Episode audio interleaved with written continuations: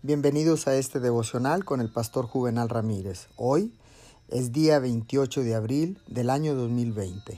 La palabra del Señor dice en el libro de los Hechos capítulo 2 versículo 4, todos fueron llenos del Espíritu Santo. La promesa del Espíritu Santo a los discípulos se cumplió solo después de muchos días de oración persistente y de ruego persistente. La promesa era clara y definida en que los discípulos debían recibir poder de lo alto. Pero había una instrucción, tenían que quedarse en Jerusalén.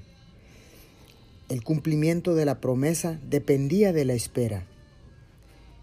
Y es significativo que mientras estaban orando, descansando, como en este tiempo, en medio de esta crisis y de, esta pandemia, estamos descansando usted y yo tenemos que tener nuestras expectativas en la seguridad de la promesa.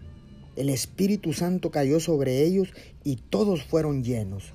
La promesa y la oración van mano a mano. Oremos.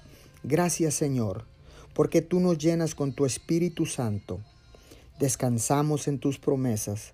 Mientras oramos y esperamos en ti, con expectativa, todo llegará. En el nombre de Jesús. Amén y amén.